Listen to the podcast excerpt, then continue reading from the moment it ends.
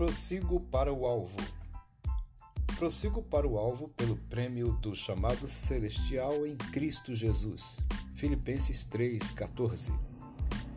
Qual é o seu alvo? Já parou para pensar no assunto ou você é daqueles que vivem sem objetivos definitivos para sua vida? Ter uma vida sem alvos não é muito bom.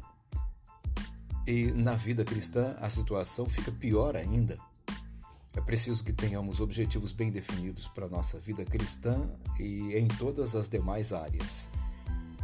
O apóstolo Paulo é um grande exemplo a respeito desse assunto, conforme nos mostra Filipenses capítulo 3. Em primeiro lugar, ele se dispõe a abrir mão de tudo o que tinha, sabia e fazia por amor a Cristo. Em segundo lugar, ele deixou de lado o seu senso de justiça própria e passou a viver dependendo da justiça de Deus pela fé em Cristo Jesus.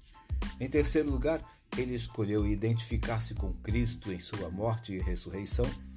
E em quarto lugar, decidiu esquecer as coisas do passado e avançar para a frente. Suas atitudes o levaram ao aperfeiçoamento de sua vida como ministro de Cristo e seguidor dele. E ele nos recomenda a sermos imitadores dele e seguir os exemplos de Cristo.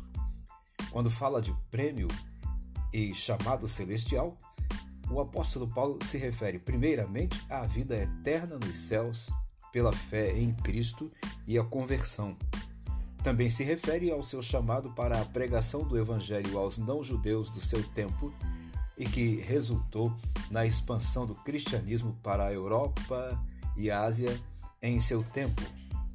O apóstolo Paulo tinha muita clareza sobre onde queria chegar e com certeza é um ótimo exemplo para cada um de nós. E quanto a você? Qual é o seu alvo? Onde você pretende chegar em sua vida? E quanto à vida cristã, quais são os seus planos?